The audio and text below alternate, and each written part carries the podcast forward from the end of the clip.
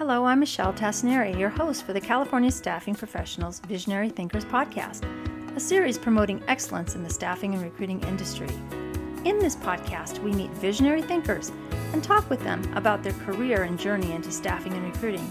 Along the way, we learn everything from how they started to where they are now. We uncover what inspired them and who helped them along the way. We dive into what challenges they've overcome and gain insight into how to be successful in the staffing. I know you'll enjoy listening to these inspiring stories. Thank you for joining us, and if you like what you heard, please subscribe and leave us a comment.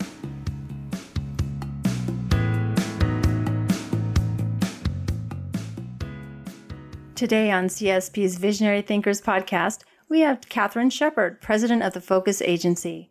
After attending Geneva College, Catherine began her career in an APF 60 staffing agency in Pittsburgh, Pennsylvania. She moved to California, opened the first office for a Midwestern agency, and three years later opened her own direct hire firm, the Focus Agency, specializing in the commercial landscape industry.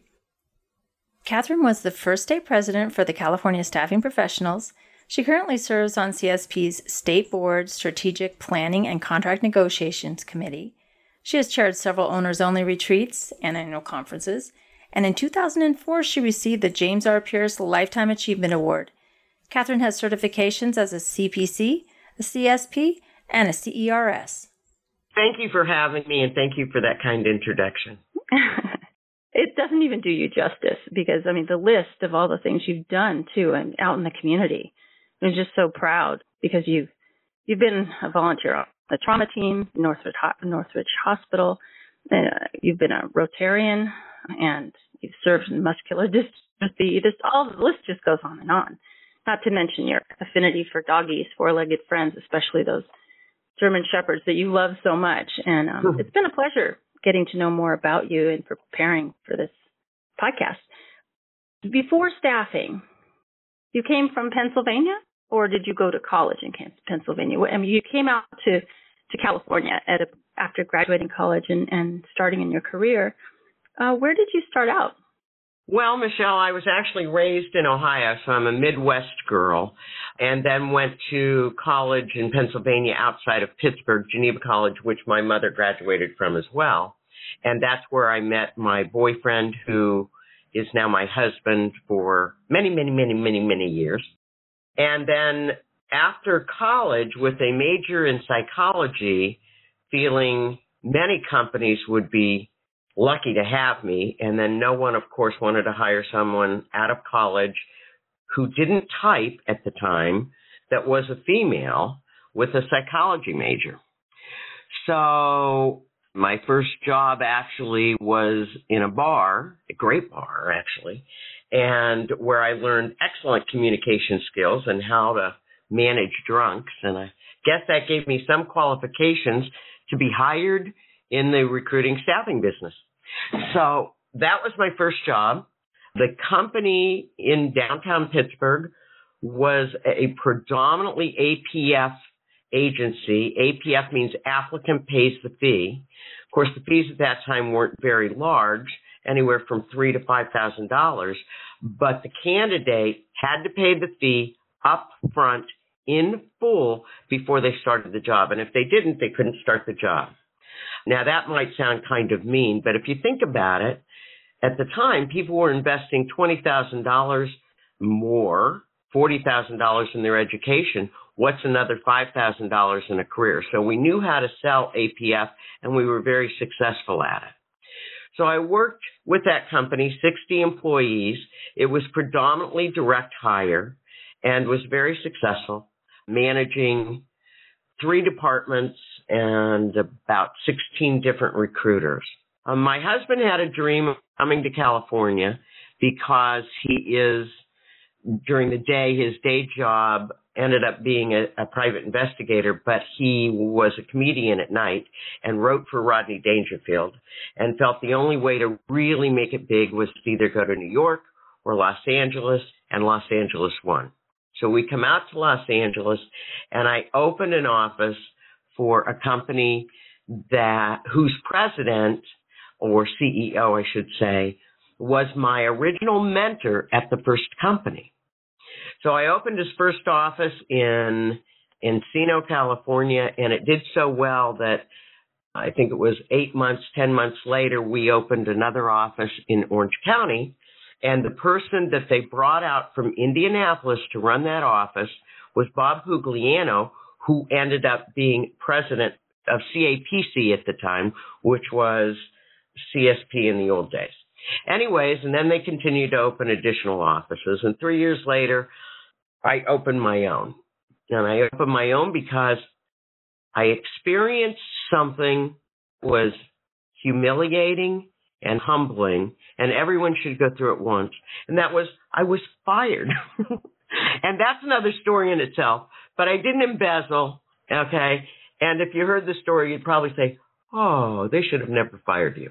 In fact, the CEO, many years later, who I saw in Chicago said, Kath, why did you ever leave us? And I said, because your president fired me. He had no idea. But anyways, so I opened my own and and after let's say 4 years, I then opened a second office in Pittsburgh, Pennsylvania because I could use the write off going back to see family and friends.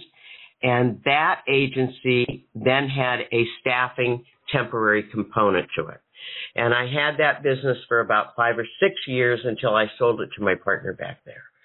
I've worked in many different segments of and disciplines from nonprofit to engineering to aerospace.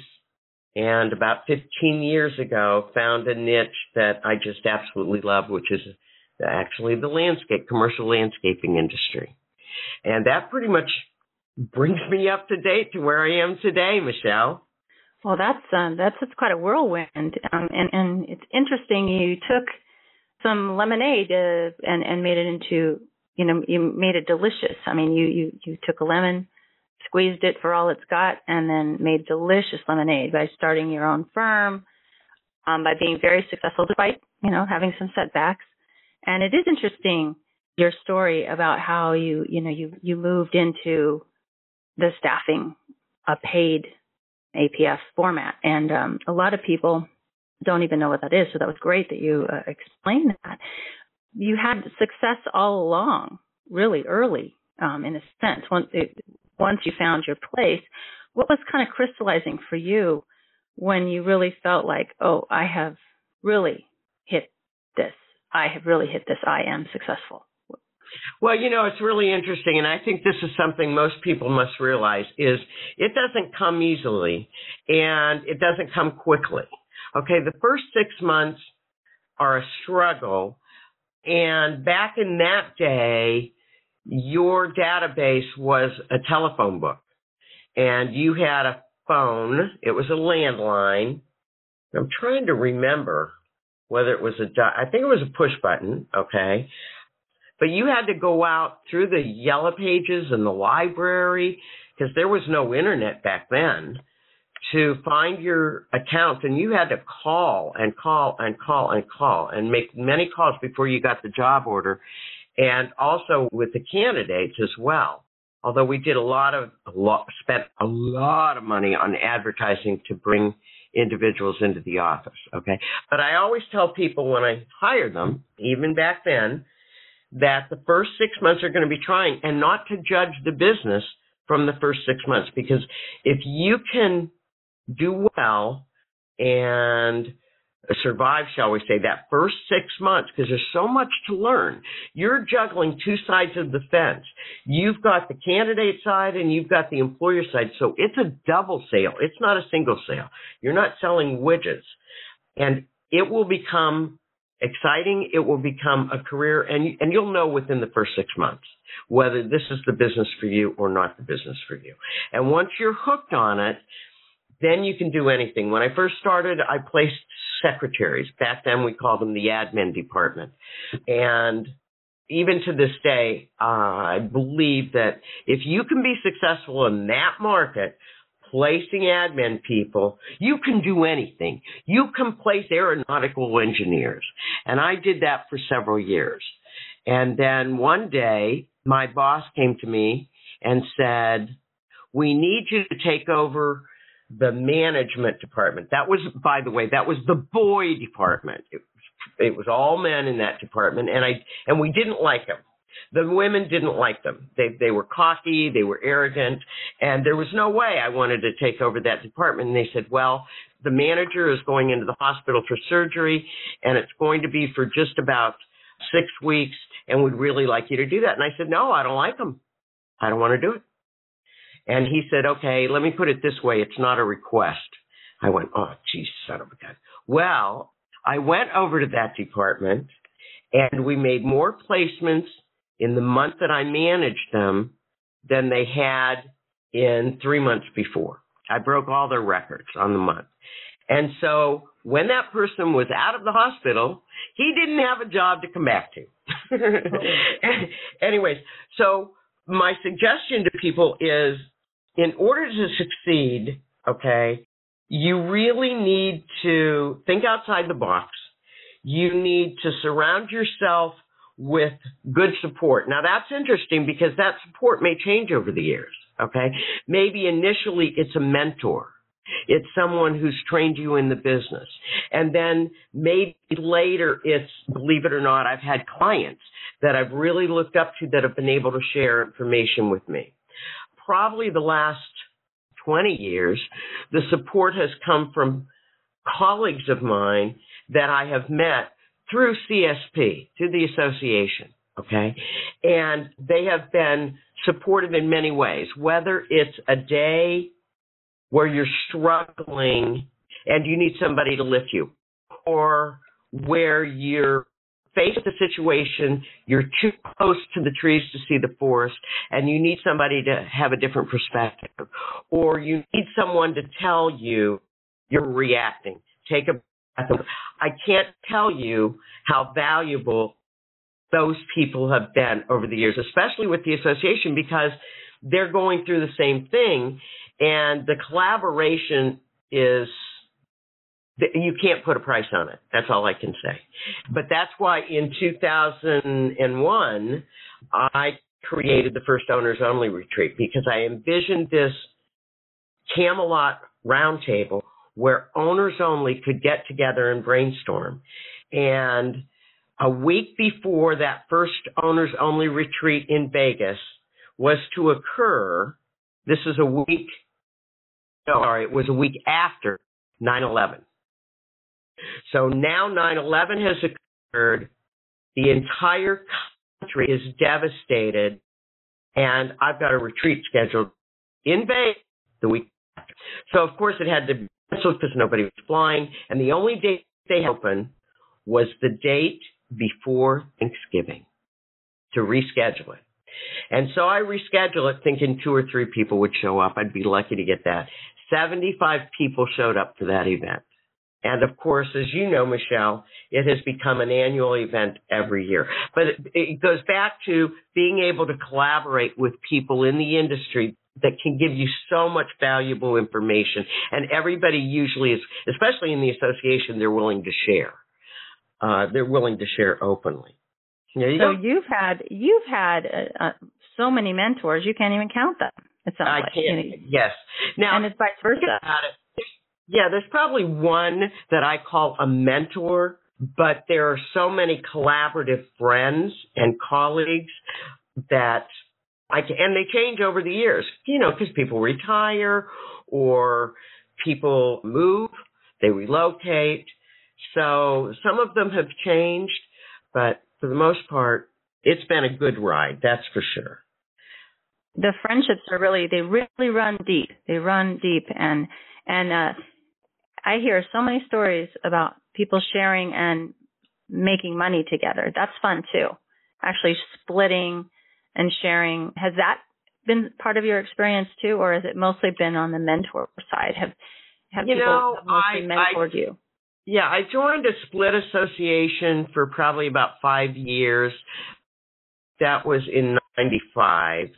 That's when I was doing a lot of business in nonprofit, and the tsunami hit in Sri Lanka, and then Katrina got hit, and I realized my nonprofit business was about to go down the toilet. And so I joined a split group and stayed with them for about five years and it, and it was good. But then I realized that what I was trying in, they weren't able to help me. And so I left the group. But for many industries, for many disciplines such as medical, IT, engineering, uh, there are some great split networking groups. So especially if you're a solo owner and you don't have anybody working with you, they too will have conferences and people get to know each other on a more personal level. So they can, they can be good. Well, how did you this this niche that you you love? You know, you you love it. I mean, and of course, you came up with the name the Focus Agency because I guess that would be interesting. How you came up with your of your agency, and also, how did you pick your niche, or did your niche just kind of pick you? I mean, because you've you've well, you've shared so you. much of. Sh- yeah. So I'll, be, I'll begin with the name. It's interesting because my company name in California initially you got to listen closely to this, was Ambuco. And you think, Ambuco, what the heck's that? Well, at the time, California was regulated by the Bureau of Employment Agencies. All your forms had to be approved. Every form in your office had to be approved, and your name had to be approved. So initially, I wanted Concord because Concord means harmony. The Bureau said, no, you can't have that. Somebody else got it. I said, okay, how about American Concord? No, I can't have that either. Geez, crying out loud. Okay, how about American Business Concord? I said, okay, you can have that. Well, that's a mouthful. So I took the first two letters of each word and came up with Ambuco. Well, it does sound like a transmission shop, but it worked for, uh, you know, a number of years. And then when I opened up Pittsburgh, I realized I didn't want that name. So I was sitting at a conference actually uh, the national conference, National Association of Personnel Services, with uh, someone that I had gotten to know, and we're sitting just before the keynote started, and she said, "Have you figured out a name for your new business in Pittsburgh?" And I went, "No, I can't. What do you think of this?" Ah, that's not very good. What do you think of this, Pat? Nah, that's not very good. Okay. So I went to a session, and the person leading the session says, Look, I'm going to teach you all how to be focused. And I went, oh my God, that's my name. And that's how I came up with my name. And then, of course, I changed my name in, in California to also be focused. So that's how focus came about. Now, with regards to the niche, and I'm in the landscape business.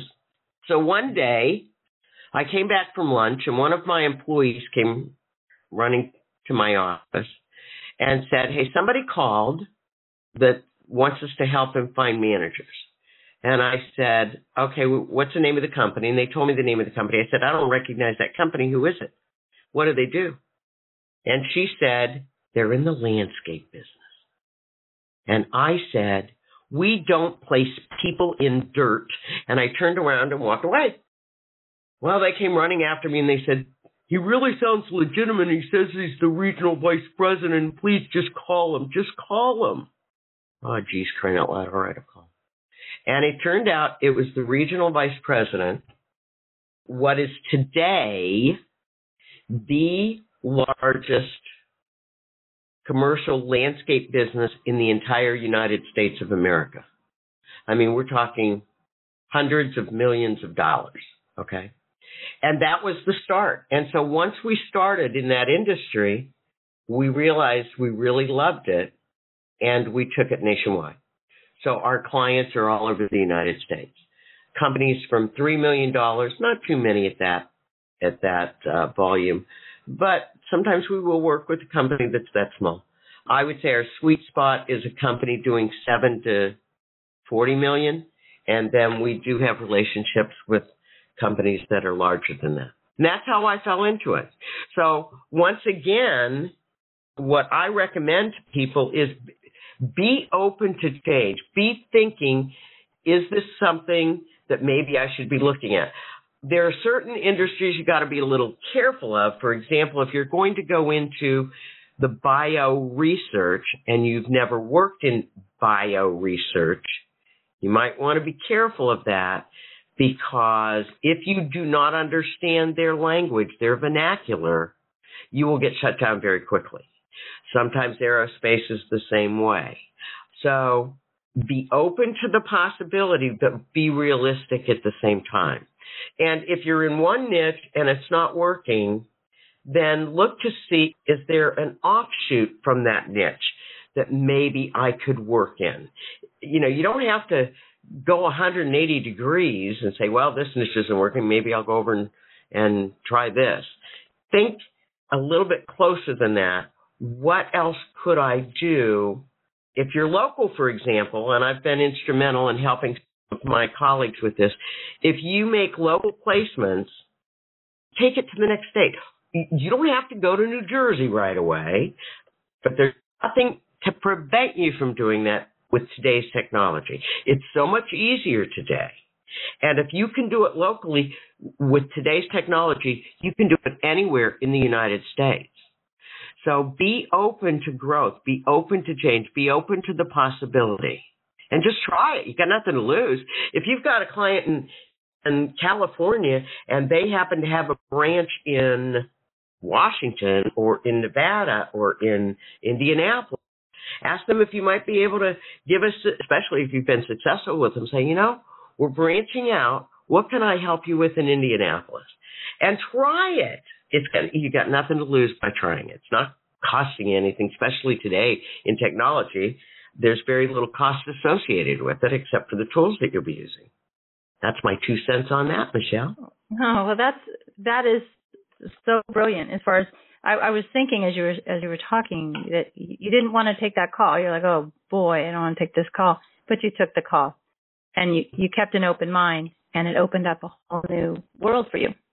And yes. that's kind of that's like your that's your song from your whole life. You didn't want to do the management of that yeah. group, and you yeah. took it and the ball and ran with it. So yeah. there's a theme coming here be, be really truly you don't just walk you don't just talk the talk you walk the walk the talk dealing with change has been almost like your catalyst for success which kind of rolls me into the next question is you kind of already shared some things you would tell someone who knew or even your younger self about this industry and how to succeed because the the secret sauce for you i think is being open to change but do you want to elaborate a little bit more on that? For if you were talking to younger, because you're still very young, younger Catherine Shepard, what would you tell her?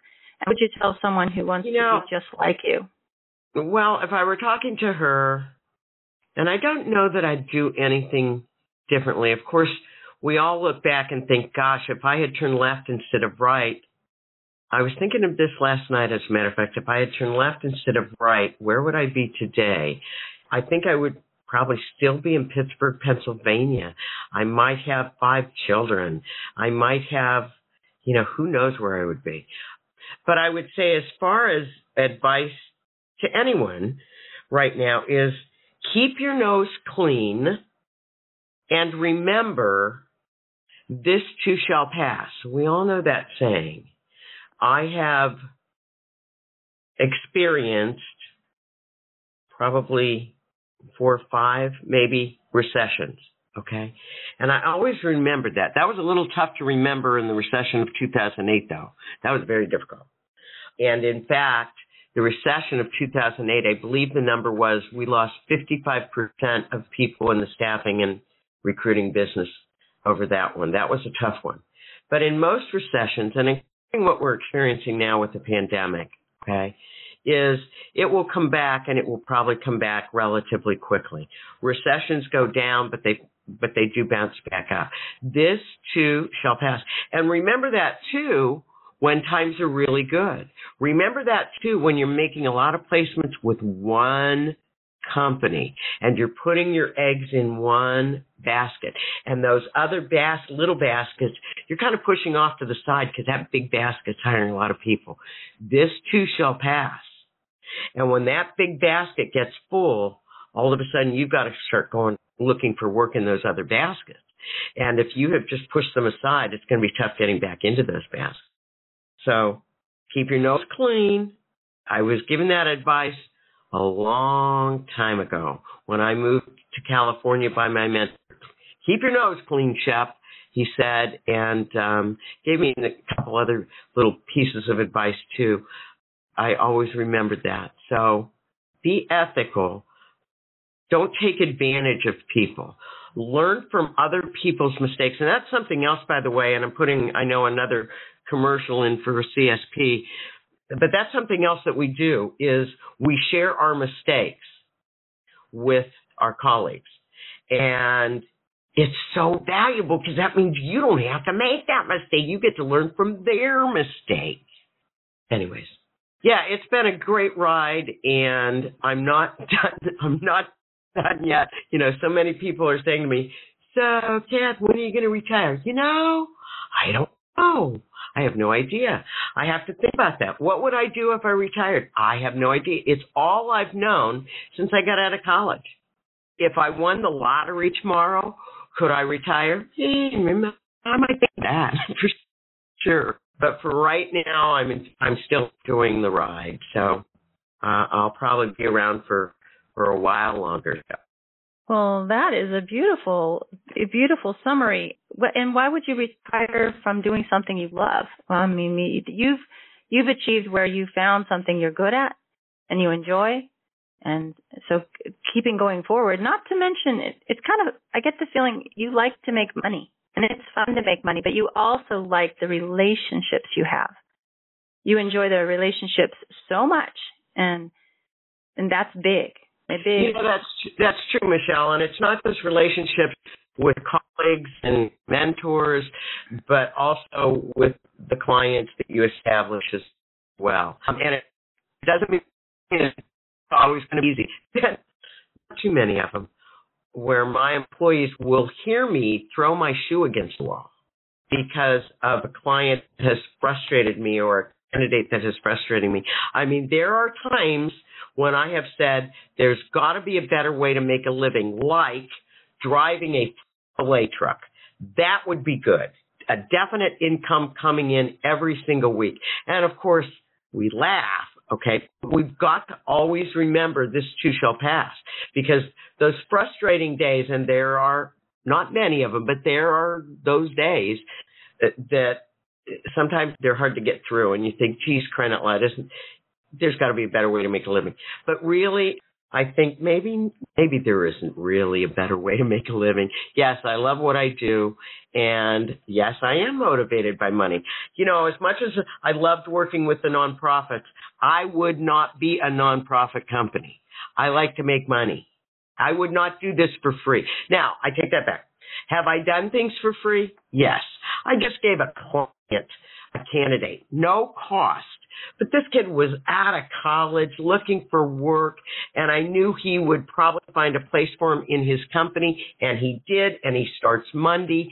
And have I think of the client relationship right now that has just escalated, and the and the young candidate that is forever grateful that I helped him get that first job. Okay, so there, you know, there are so many along the path that you're able to give kindness and do kind work and still make money and still make money. So yes, it's a multitude of things. And I highly recommend people, but it's not for everybody. Okay. Someone said to me when I first interviewed for this job way back when, then became mentor, to asked me a question. He said, so Miss Shepard, how do you feel about sales? And I said, that's the last thing I want to do. And that looked at me and said, well, you know, that's pretty much what this is. And I said, well, as long as I don't have to sell vacuum cleaners, I think I'll be okay with it. And that was, again, the very beginning. That was the day of the interview, the first interview. So it's not for everybody. It, there is sales involved and you've got to enjoy the sales aspect of the job. And if you enjoy the sales aspect of the job, then you will love this business and you'll love the relationships you gain from this business. When someone's listening to this freshly recorded or five years from now, anything could happen. As far as circumstances for, for folks that are listening, if they are wrestling with what next step to take, what next step to take, they've kind of hit a plateau or they're burned out, or I'm sure you've you've mentioned you've been through good times and bad, and I'm really glad you shared good times are very important, but not to lose that I need to be prepared for when they're not good or something changes. And that's hard. what do you recommend uh, for someone who's kind of plateaued, either just too comfortable where they are now and they don't want to go know, after those small say, baskets? Yeah, I would say depending on the time of year, it's tough right now because of the pandemic. Okay, but I would say any call in the industry that you've gotten to know, call and ask to go to lunch. And again, it might be a little difficult now, but get them on the phone and say, "Hey, look, I'm going through a time, and here's what's happening, and I need somebody to talk to." Or if it's close to a conference, don't even think about it. Go to the conference. I have become so motivated when I leave a conference. Even if you just get one or two ideas, that's all it takes because you'll be surrounded by people that are experiencing the same thing you are or are able to give you an idea to bring you out or take you off that plateau. So if you've got a chance and, and we've got uh, Michelle, as you know, we've got a conference coming at the end of October, and we need the energy, we need that synergy, we need new ideas, and I, I, I can't urge you enough to make sure that you're there for it. But if if you're not able to go to a conference because there isn't a, any conference. Just call somebody. Call somebody in the industry. Call some and somebody you know. Okay, don't call some stranger because they don't know what you know. That call someone, or if it's in the association, you can call the main number and say, hey, I'm new. This is where I'm located. Is there someone in my area you could recommend that, you know, I just brainstorm with? And I guarantee you that'll pick you up. That'll pick you up. We all have those days. They don't last very long, okay? Unless you stay in that slump. You need somebody to get you out of the slump. There is help available. And I may sound like a therapist right now, and I can't tell you how many times I've gotten a call from someone and I've taken the time. We will all take the time to take that call. So just reach out. Just reach out. Or maybe, I don't know, I guess my sister meditates. I'm not sure even how to word, but she meditates two or three times a day. Some for some folks it's yoga, some folks it's meditation. You know, there's so many different things available depending on what's going to lift you. Well, this has just been such a, a whirlwind of information that you shared. I mean, it's just been phenomenal that you uh, have just really opened yourself up and, and shared your secrets to success. You have, you've just to, to recap some of the things that are golden nuggets that you just shared for someone maybe who's listening who is, this has been their little mini vacation at their desk or while they're driving to help them get through. You shared specifically to be open. So we want to remind those who are listening today, be open to a lot of new opportunity. The other thing you shared was thinking out of the box. And as far as reaching out to other people too, and reaching out and sharing any other nuggets that we can kind of leave our listeners with that you think would be really valuable or do those are three big things. You know, share, you know, reach out and share, think out of the box, be open to change, be open to new things, be open to trying. Any other nuggets? Michelle, just just have fun. Remember, this too shall pass. Okay, so you've got to be oh, prepared oh, for what's one. on the other side, and just have fun. I mean, this business, this business is hilarious. If you think about it, absolutely hilarious. I'll tell you what, I have been in this business for a long time. Okay, and at least once a month, something happens that I have never experienced before. And sometimes it's absolutely hilarious. Hilarious. And you've got to laugh. A sense of humor is vital. If you don't have a sense of humor, do something else. Be an accountant. I shouldn't say that because I like my accountant.